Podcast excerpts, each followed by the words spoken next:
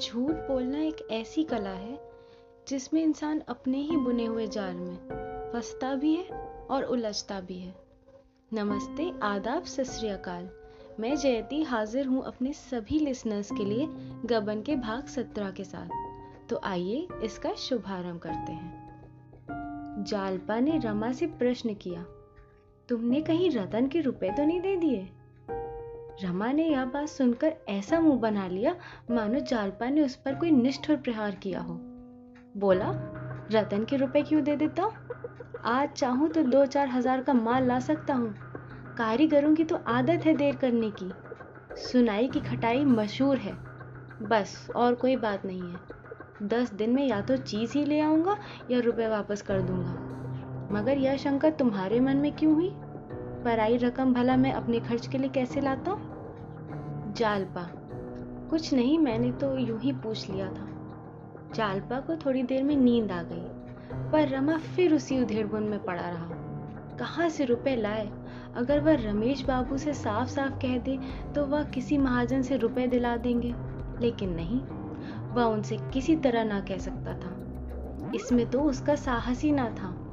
उसने प्रातःकाल नाश्ता करके दफ्तर की राह ली, शायद वहाँ कुछ प्रबंध हो जाए। पर प्रबंध करेगा कौन, उसका उसे ध्यान ना था। जैसे रोगी वैद्य के पास जाकर संतुष्ट हो जाता है पर यह नहीं जानता कि मैं अच्छा होऊंगा या नहीं, यही दशा इस समय रमा की थी। दफ्तर में चपरासी के सिवा और कोई ना था। रमा रजिस्टर खोलकर अंकर अंकों की जांच करने लगा। कई दिनों से मिजान नहीं दिया गया था, पर बड़े बाबू के हस्ताक्षर मौजूद थे। अब मिजान दिया गया तो ढाई हजार निकल आए। एकाएक उसे एक बात सूझी, क्यों ना ढाई हजार की जगह दो हजार लिख दूं? रसीद बही की जांच कौन करता है? और अगर चोरी पकड़ी भी गई तो कह दूंगा मिजान लगाने में ही गलती हो गई। मगर इस बात को उसने ज्यादा देर तक अपने मन में टिकने ना दिया, कहीं चित्त चंचल ना हो जाए। नौ दिन गुजर गए। रमा रोज प्रातः दफ्तर जाता और चिराग जले लौटता। वह रोज यही आशा लेकर जाता कि आज शायद कोई बड़ा शिकार फंस जाए, पर वह आशा उसकी पूरी ना होती। फिर भी उसके लिए कुछ कम श्रेय की बात नहीं थी कि नौ दिन में उसने सौ रुपए जमा कर लिए थे। उसने एक पैसे का पान भी ना खाया था। जालपा ने भी कई बार कहा, चलो कहीं घूमने चलते हैं, तो उसे भी उसने बातों में ही टाल दिया। बस कल का दिन और था। कल आकर रतन कंगन मांगेगी तो वह उसे क्या जवाब देगा?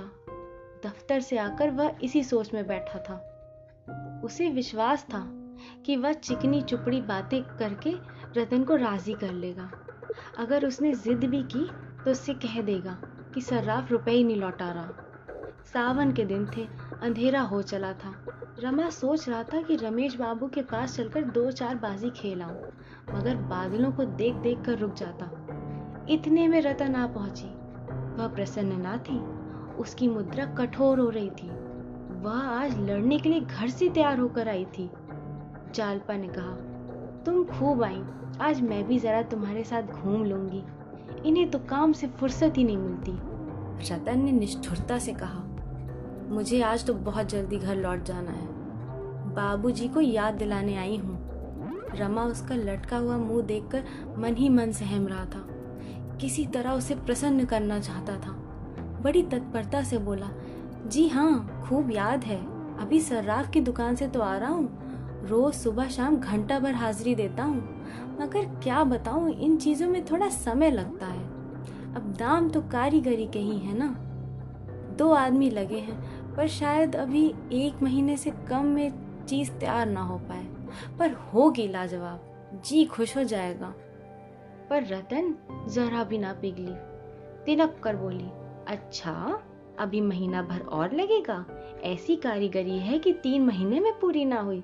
आप उससे कह दीजिएगा मेरे रुपए वापस कर दे।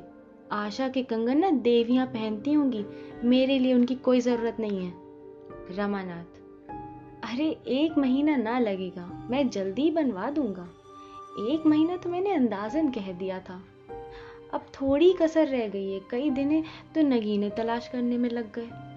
रतन, मुझे कंगन पहनना ही नहीं है भाई। आप मेरे रुपए लौटा दीजिए बस। सुनार मैंने भी बहुत देखे, इस वक्त भी तीन जोड़े कंगन है मेरे पास, पर ऐसी धांधली कहीं नहीं देखी। धांधली के शब्द पर तो रमा तिलमिला उठा। धांधली नहीं, मेरी हिमाकत का ही है। मुझे क्या जरूरत थी अपनी जान संकट में डालने की। मैंने तो पेशगी रुपए इसलिए दे दिए कि सुनार खुश होकर जल्दी बना देगा। अब आप रुपए मांग रही हैं और सर्राफ रुपए लौटा नहीं रहा। रतन ने तीव्र नजरों से देखकर कहा, क्यों? रुपए क्यों नहीं लौटाएगा? रमानाथ, इसलिए कि जो चीज आपके लिए उसने बनाई है उसे वह कहाँ बेचता फिरेगा। संभव है साल छह महीने में बिक सके, पर सबकी पसंद एक जैसी तो नहीं होती ना। रतन ने त्योरी चढ़ाकर कहा, मैं कुछ नहीं जानती, उसने देर की है, अब उसका दंड उसे ही भोगना पड़ेगा। मुझे कल या तो कंगन ला दीजिए या रुपए। आपकी यदि सर्राफ से दोस्ती है तो मुझे ही उसकी दुकान दिखा दीजिए। आपको अगर शर्म आती हो तो मुझे उसका नाम ही बता दीजिए, मैं ही पता कर लूंगी। वाह, अच्छी दिल लगी है। दुकान नीलाम करा दूंगी, जेल भिजवा दूंगी उसे। इन बदमाशों से लड़ाई के बगैर काम नहीं चलता। रमा निराश होकर जमीन की ओर ताकने लगा। वह कितनी मनहूस घड़ी थी जब उसने रतन से रुपए ले लिए, बैठे बिठाए वे पत्ती मोल ले ली। जालपा ने कहा, सही तो कह रही हैं, इन्हें क्यों नहीं सर्राफ की दुकान पर ले जाते हो? चीज आंखों से देख लेंगी तो इन्हें भी संतोष हो जाएगा। रतन, मुझे अब कोई चीज चाहिए ही नहीं। रमा ने कांपते हुए कहा, अच्छी बात है, आपको रुपए कल मिल जाएंगे। रतन, कल किस वक्त? रमानाथ, दफ्तर से लौटते वक्त ले आऊँगा। रतन, पूरे रुपए लूंगी, ऐसा ना हो कि सौ दो सौ रुपये देकर वो टाल दे।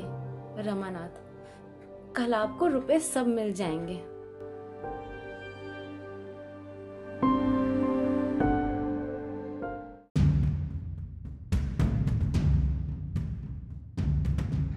रमा तुरंत मर्दाने कमरे में आया और रमेश बाबू के नाम एक रुक्का लिखकर गोपी से बोला, इसे रमेश बाबू के पास ले जाओ, जवाब लिखाते लाना।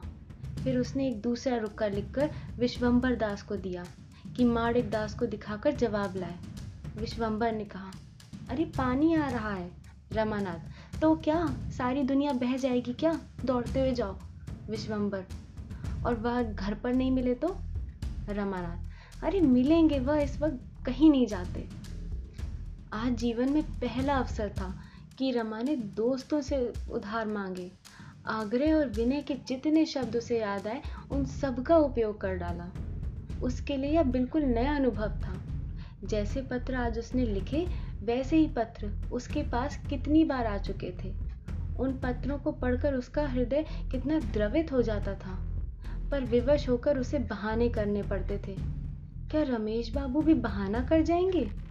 उनकी आमदनी ज़्यादा है, खर्च कम है, वह चाहे तो रुपए का इंतज़ाम कर सकते हैं। क्या मेरे साथ इतना सुलूक भी ना करेंगे? अब तक दोनों लड़के लौट कर नहीं आए। वह द्वार पर टहलने लगा। रतन की मोटर तो अब तक खड़ी थी।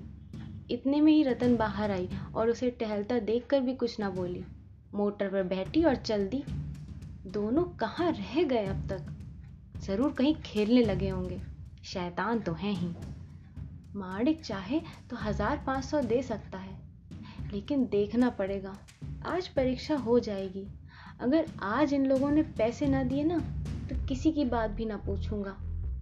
किसी का नौकर नहीं हूं मैं कि जब बुलाया चला जाऊं और शतरंज खेलने बैठ जाऊं। रमा किसी की आहट पाता तो उसका दिल जोर से धड़कने लगता। आखिर विश्वंबर लौटा। माणिक ने लिखा, आजकल बहुत तंग हूँ, मैं तो तुमसे ही मांगने वाला था। रमा ने पुर्जा फाड़कर फेंक दिया। मतलब ही कहीं का। अगर सब इंस्पेक्टर ने मांगा होता तो पुर्जा देखते ही रुपए लेकर दौड़ पड़ता। खैर, देखा जाएगा। इतने में गोपी भी लौट आया। रमेश ने लिखा था, मैंने अपने जीवन में दो चार नियम बना लिए हैं और बड़ी कठोरता से उनका पालन करता हूँ। उनमें से एक नियम यह भी है कि मित्रों से लेन देन का व्यवहार ना करूँगा। अभी तुम्हें अनुभव नहीं हुआ है, लेकिन कुछ दिन में हो जाएगा। जहाँ मित्रों से लेन देन शुरू होता है वहाँ मनमुटाव होते देर नहीं लगती। तुम मेरे बहुत प्यारे दोस्त हो, मैं तुमसे दुश्मनी नहीं करना चाहता, इसलिए मुझे क्षमा करो। रमा ने यह पत्र भी फाड़ कर फेंक दिया और कुर्सी पर बैठकर दीपक की ओर टकटकी बांध कर देखने लगा। दीपक उसे दिखाई देता था, इसमें संदेह है। इतनी ही एकाग्रता से वह कदाचित आकाश की काली मेघ की ओर ताकता। मन की एक दशा वह भी होती है जब आंखें खुली होती हैं और कुछ नहीं सूझता, कान खुले रहते हैं पर कुछ नहीं सुनाई देता। और इसी के साथ भाग सत्रह की भी समाप्ति होती है। क्या अगले दिन रमा रतन को सारे रुपए लौटा पाएगा? जानने के लिए बने रहिए। शुभ रात्रि।